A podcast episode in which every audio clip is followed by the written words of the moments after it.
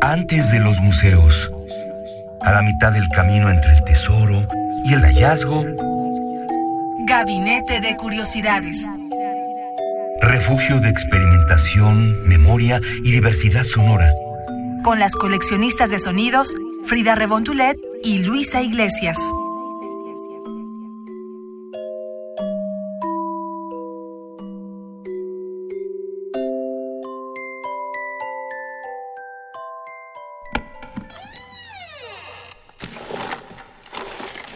De archivo. Aquí es el vecino. Ay, que domingo me ensucian la plaza. Pensas que domingo es para descansar. Y yo, papeles que van a despedirme. Me voy a casa a la municipal fiscalidad. ¿Qué tal? Estamos en Gabinete de Curiosidades. Si nos están escuchando en algún momento extraño a los tiempos en los que está saliendo esta emisión, bueno, les damos la bienvenida. Recuerden que pueden escuchar otros programas en el podcast que está en la página de Radio UNAM y los invitamos a que también conozcan más sobre este programa y los que hemos tenido a lo largo de estos tres años, Luisa, cuatro años más bien, en el Twitter, que es... Arroba gabinete C-bajo, querida Frida Rebontulet. Y además hoy tenemos un programa para festejar la infancia, lo cual nos llena de alegría. Sí, Luisa, ya lo tenemos pendiente de estos programas que hemos hecho sobre el recuerdo y otros ayeres. y lo tenemos pendiente porque no nos habían mandado sus audios y aunque les insistimos, pues casi nadie mandó audios para que los escucháramos de chiquitos. Pero bueno, los que tenemos seguramente les va a gustar bastante porque a quién no le gusta recordar cuando era niño o escuchar voces chiquitas que dices, ah, yo la conocía y mira cómo estaba de chiquita, ¿no? Cosas así. Es que es difícil, yo entiendo que es muy difícil conservar sobre todo un audio. Ahora con la tecnología, Frida, ya sacamos el celular y grabamos a nuestros chamacos, a los primos, a los chamaquines ahí que van corriendo. Órale, le grabamos el video, el audio, la foto. Pero hace unos, ¿qué te gusta? 25 20 años años, más. 30 años, los que ahorita somos adultos, entre comillas, de edad, quién sabe si de madurez, eh, no teníamos esta manera de tener un, un vestigio radiofónico, un, un- un- un algo de nosotros de pequeños que a lo mejor no fuera la foto con los Reyes Magos o algo así. ¿no? Sí, eran pocas las familias que podían tener pues la tecnología para grabar videos, porque antes eran los cassettes, ¿no? Luego eran como el mini disc y un montón de cosas desarrollándose cada año. Y bueno, para las fotografías igual, para el audio también, o sea, tenemos las grabadoras que tienes que puchar el botón de record más el play y grabar, ¿no? Y se te acaba la cinta y meter otro cassette y bueno, esas cosas que parecerán muy románticas ahora, pero bueno, afortunadamente algunas personas pueden rescatar el audio y lo podemos escuchar ahora, pero a mí me interesaba mucho ver cómo es que estas tecnologías, antiguas o nuevas, hacen que un niño pueda encontrar la pasión de lo que quiere hacer en la vida, ¿no? O saber qué le puede ir gustando realmente. Cuando, cuando yo era muy pequeña, y creo que esto ya lo recordamos en otro gabinete de curiosidades, mis papás tenían en casa una grabadora que además recuerdo perfecto que era de Electra. Y lo que recuerdo mucho es que le podías mover el pitch.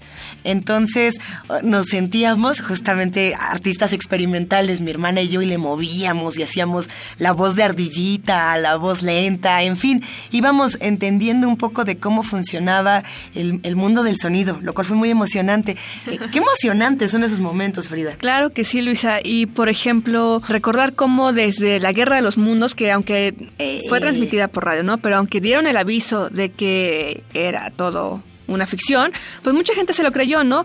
Imagínate qué pasaría si eso funcionara ahora con las elecciones, ¿no? Un primero de julio, que alguien en una estación pirata o una estación eh, por internet empezara a transmitir un caos, por ejemplo, ¿no?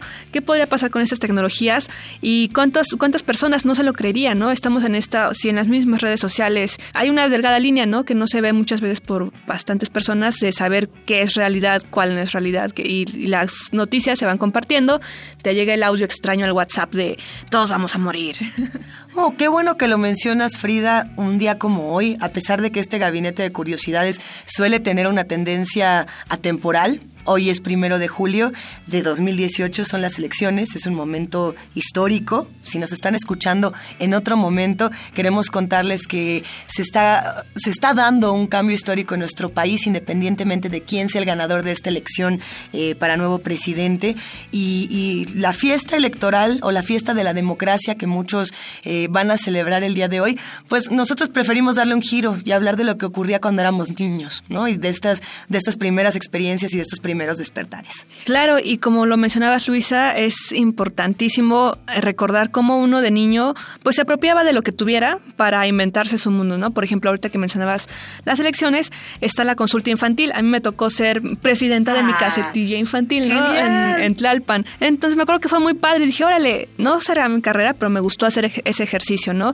Hay otras personas, por ejemplo, que recordarán si tienen nuestra edad, que tal vez hacían sus programaciones musicales. Eh, yo creo que el caso de una de estas personas que hacía sus propias estaciones de radio, sus propios eh, relatos de la realidad. Es el perro muchacho, que es locutor de resistencia modulada y que además nos mandó este audio genial, donde él debe tener, ¿cuántos años tendrá Frida? ¿10? ¿10, 11 años? Lo pueden escuchar todas las noches a partir de las 8 de la noche en Radio NAM 96.1 de FM o por internet y también en su programa que tiene podcast, que es Metálisis. Entonces, si quieren conocer cómo era la voz antes de esta voz que escuchan ahora en Radio NAM, pues escuchemos al perro muchacho Héctor Castañeda. Disfraza el dolor. Compre su aspirina de Bayer. Así que Elsa, tratando de esconder al gato, duró así toda la noche y un día más. Hasta que un día se fue y dejó al gato solo. Y entonces veremos lo que ocurre después, después de este corte comercial.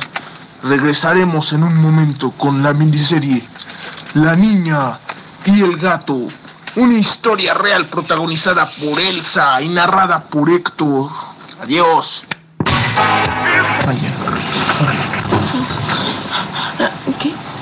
Ah, mis hijos no tienen juguete. Debería comprarle juguetes, pero todos los que compro, ay, se destruyen bien rápido, casi en un día. No se preocupe, señora. La nueva línea de juguetes Mattel va a revolucionar esto. Es la nueva línea de juguetes de Rugrats, de Kiss y de Batman. Deme 50 mil. Sí, aquí tiene, señora. aquí está su dinero, Regresamos. Somos coleccionistas de sonidos.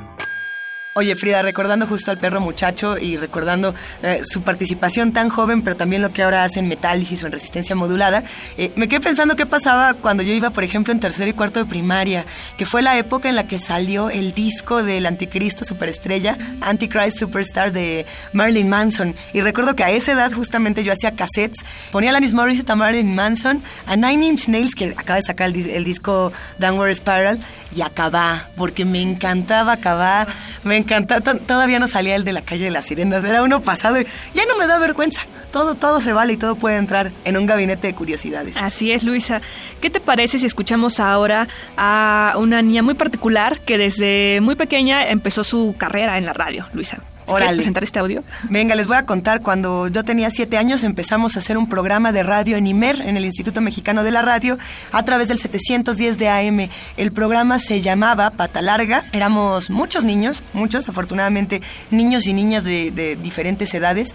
Yo entré a los siete, pero por ejemplo había niños que ya tenían 11 o 12 y, y estábamos todos en la producción de Oscar Guerra, que además años más adelante fue también asistente de producción de Primer Movimiento, lo cual es una de esas historias que a uno siempre le da mucho gusto recordar. Estaba también por ahí Lulu Muyenburg, que, forma parte de las productoras eh, mexicanas importantes de, la radio, de radioeducación, de IMER, eh, hasta algunas participaciones en esta misma emisora.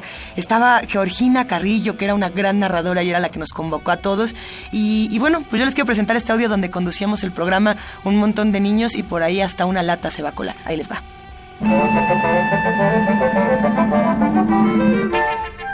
No. No y no.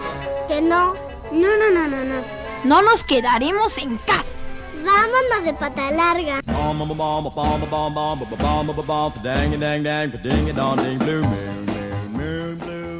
Hola, soy Luisa y te invito a viajar unos minutos por el mundo de Pata Larga. Una serie hecha para que salgas de la rutina que nos traslada a través de la radio a diferentes eventos, sitios y muchos lugares más. He oído que mente sana en cuerpo sano y parece que Manolo de Pata Sucia está de acuerdo. Les quería contar que se había metido aquí en el estudio una lata muy latosa. Bueno, me la encontré en la cineteca pero bueno, eso lo veremos dentro de un rato. Pero también se metió un sapo. Bueno, pero primero vamos a platicar con la lata. Hola, lata. Hola. A ver, como todas las latas, esta dice contenido neto.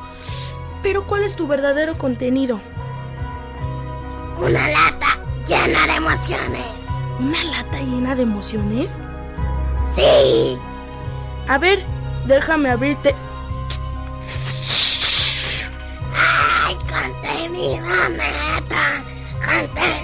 Ya, ya, cálmate, cálmate. Mejor vamos a recomendar la película de hoy, que es Freddy, investigador privado. Gabinete de Curiosidades. Estamos en Gabinete de Curiosidades. Recuerden sintonizarnos también por internet en www.radio.unam.mx y seguirnos en el Twitter, Luisa, que ya está estrenado, está trabajando y queremos ser una gran comunidad. Arroba Gabinete C, la C es por curiosidades, guion bajo, y nos queda todavía un audio, hay que decirlo, este lo grabamos la semana pasada porque Frida es la locutora más joven de nosotros tres, ¿verdad? Entonces yo creo que es de antier este audio, Frida, ¿o qué vamos a escuchar? Sí, Luisa, bueno, pero antes quería preguntarte de lo que escuchamos estos niños que con los que trabajabas, digo, aquí en Radio UNAM también hay un programa de niños que se llama Hocus Pocus. Sí, claro. Pero hace bastantes años atrás, la radio mexicana tenía más participación de niños en la radio. Uh, sí. Y si no estoy equivocada, varios de ellos como mencionábamos, tomaron esta opción como camino de vida, decir, esto me gustó y de una u otra forma, tal vez no estén en un micrófono, pero están relacionados a los medios, a la comunicación, al entretenimiento también. Claro, eh, yo recuerdo muchísimo a Neto, a Manolo, a Sabina,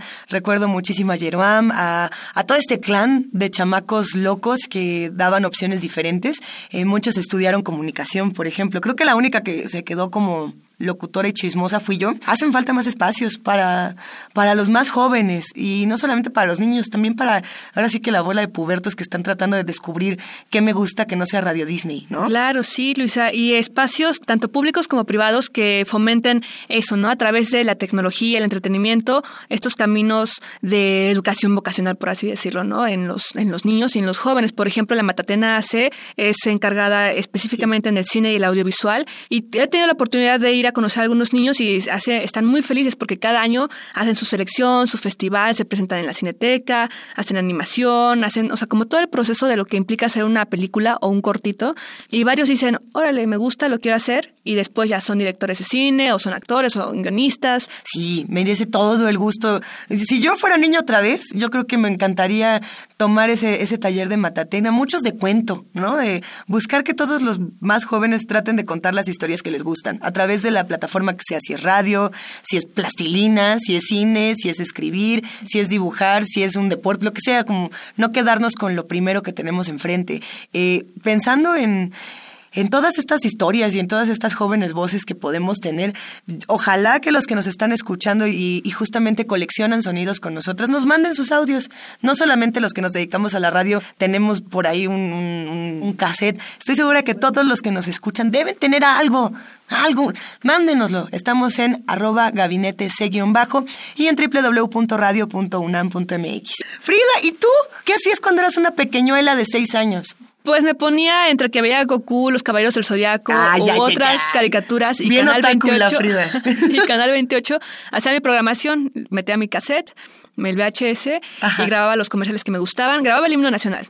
Luego grababa la caricatura que me gustaba, grababa un corte, un video musical, luego una pausa comercial de los que me gustaban y así me hacía mi programación y luego cuando estaba aburrida los, me ponía a verlas, ¿no? Pero algo de lo que sí queda testimonio y que pudimos recuperar es un audio precisamente, creo que tenía como seis o siete años tal vez y estaba con mi prima. Y justamente como el perro muchacho que lo pudieron escuchar con su hermana o a ti con tus compañeros en el IMER, es interesante ver cómo se hacen estos lazos y recordar cómo en la familia, con los amigos, amigos, en las obras de teatro que uno hacía en su casa con su Ay, mamá, sí. lo que sea, lo puedes recuperar ahora, ¿no? Entonces vamos a escuchar pues a Frida de unos 6, 7 años platicando con su prima sobre las corridas de toros eh, y presentando unas musiquitas y regresando como según de un corte musical. Buenísimo. Nos vamos con más música aquí en esa 104.9. Carlos García y la actuación especial del joven regoneador Jorge Hernández III con siete novillos de Jorge Hernández Andrés. Ah, bueno, si escucharon el, anuncio pasado, ¿no? El del toreo. Pues yo pienso que está mal porque ahí torturan a los toros y pues es, pues, no debería de ser, ¿no? Porque al toro lo matan. Y si los toros matan al domador, pues va a haber menos toreros en la ciudad. Vámonos con mis. Pues ya nos vamos, querida Frida Rebontulet. Qué bonito es escucharte de pequeñuela, qué bonito escuchar al perro muchacho y también recordar cómo ahora sí que volverme a escuchar también me pone muy buen humor, pero sobre todo pensar que si hay algo que nos une a todos como sociedad adulta, adulta, digo, es que todos fuimos chamacos, ¿eh? Todos fuimos niños, fuimos bebés llorones en el restaurante, eh, fuimos bebés vomitones, fuimos niños gritones que corrían, que exploraban, que eran curiosos y que crecimos para hacer lo que queríamos hacer eh, y para tomar las decisiones que quisiéramos tomar. Hoy es un día muy importante, voten si pueden y si quieren, los invitamos nosotros a, que voten y a que sean libres al hacerlo y pues a seguir coleccionando sonidos todos juntos, Frida. Así es, y si están en otro país, estado o lugar escuchándonos, bueno, el voto siempre es libre y secreto, así que en sus próximas elecciones los invitamos a que hagan lo que ustedes mejor crean posible. Nos escuchamos la próxima www.radio.unam.mx arroba gabinete C-bajo. Adiós. Radio UNAM presentó Gabinete de Curiosidades. Refugio de experimentación, memoria y diversidad sonora.